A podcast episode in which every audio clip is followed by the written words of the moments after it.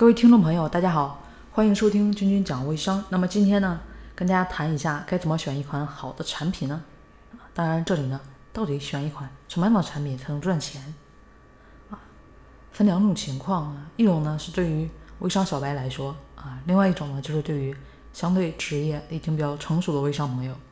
那么我们先说第一种，就刚开始对于新手微商朋友来说，该怎么来选这个产品呢？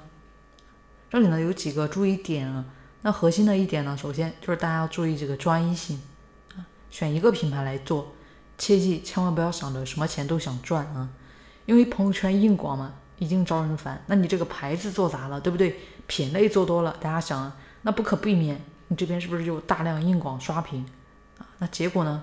啊，大家也是知道的啊，屏蔽你，拉黑你，对吧？所以选择一个品牌啊，自己试用分享，不要这个硬广。不要刷屏，然后自己呢，把这个该做的做好啊，然后建立起来跟客户的信任感，很快呢，慢慢后面就会成交订单了啊。心态不要急，想快速赚钱就品类多一点。一上来很多产品啊，那给人其实就是没有任何的信任感。想一下自己都没用，对不对？都不知道产品好不好，谁买你东西呢？那另外呢，啊，建议呢。就是买这些快速的消耗品。大家都知道，朋友圈卖的最火的是什么呢？啊，这个我不用说，大家也都知道，用一片少一片的面膜，对不对？啊，因为重复购买率高嘛。嗯，那你说卖这个床上四件套，嗯，这个买一套我够用三年，对吧？那这样你就需要不停的开发新客户，对吧？那你说我我就开发，那我就只能说累死你。没选择，没得说，对吧？然后我们再来考虑这个兴趣。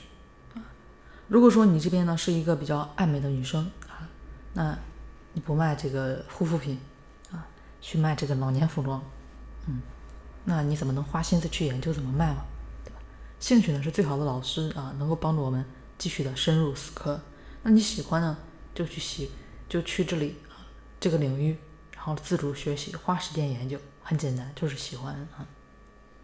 那当当然啊，刚开始做微商呢，不可能会有很多的单子啊，因为这边呢需要积累客源啊，所以呢，我们就要考虑一下这个利润问题了啊。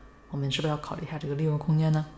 产品的利润空间，如果利润空间很小啊，你卖上一件产品一盒吧，挣个三五块啊，一天呢挣个十块二十块，其实很快自己也会放弃了。慢慢积极性受挫，对吧？就是什么呀？走向放弃了呀，慢慢的。如果说卖利润大的产品呢，一盒就能挣一百，对吧？那一天找一个精准客户卖出去一盒产品，对不对？那兼职一个月其实也是三千呀，三个月后辞职，对吧？为啥呢？啊，挣的比工资多啊。所以这个时候大家也看到了这个利润空间的一个选择啊。那。卖完了就没什么担心了吗？没有，大家还要考虑一下这个选品的一个售后问题啊。卖出去的这个货，今天这个问题，明天那个问题，好吧？那处理这些售后是不是就够忙了？对不对？还开发什么新客户呢？所以这里呢就牵扯到这个产品品质的问题。这里呢跟大家强调啊，一定是推荐自己试用，自己认可了这个东西呢再拿去销售啊。我们要做的是口碑营销，真正的让客户放心这个产品啊。这个肯定是自己亲身体验的，千万不要人云亦云。那另外一种呢，前面跟大家提到了，就是这个职业成熟微商，这样的人呢，是不是还是一直去秉承就做一个品牌呢？啊，其实呢不一定。为什么呢？这边呢，慢慢给大家分析一下啊。首先呢，作为一个职业比较成熟的微商，这边其实呢已经建立起来了自己的一个销售渠道，对不对？那这个时候，下面的一个经销商呢？就会面临客户的问题啊，什么呢？就是你这边除了这个护肤品啊，还有彩妆吗？因为客户这边相信你的人品以后啊，他就是想他的这个需要呢，都从你这里购买都是最好，好吧？那你这没有，那你的经销商呢，会不会考虑去找其他人拿彩妆这个产品呢？那经销商流失啊，或者说这个钱呢被别人赚了，都是有可能吧？更重要的就是。为自己下面的代理啊找更多这么一些口碑好、产品好利润空间好的产品，也让他们这个增加这个盈利点，对不对？不也是挺好一件事嘛？那还有什么呢？主要也是因为这边呢需要控制一下这个产品的数量，不能在一个时间段密集的上很多牌子，经过自己这边筛选啊。对这边呢一直跟大家强调啊，每上一个牌子必须是自己先试用，过了自己这关呢再考虑要不要做，怎么做。那其实人活着嘛，其实做了就是信誉，对吧？要不一直做一直做也没有意思啊。那如果说你这边做的太密集，那产品质量把控肯定会弱了啊，那对这个消费者代理可以说都是不负责任的。那另外就是对于成熟的一个微商，其实这边呢主要还是精选一个大类。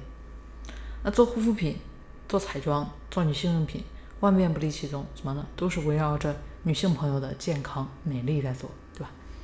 那不能今天呢做护肤品啊，明天呢就卖大米，完了，对吧？那客户买的就是你的专业性了，那也不可能说在任何领域都是行家，对吧？所以丰富自己产品线的同时呢，千万不要脱离正轨啊。最后呢，再跟大家强调一下，当自己呢不停的进行分享这个产品的时候，实际上呢已经把这个产品知识啊，相关的一些生活知识啊、健康知识啊，甚至一些这个美丽的一些知识，对吧？加上对人的这么一种真诚关怀啊、爱心。啊，其实随着这个产品呢一起做传递，那分享的积极意义就在于给别人需要的，解决别人生活的问题，成为别人生活上的顾问。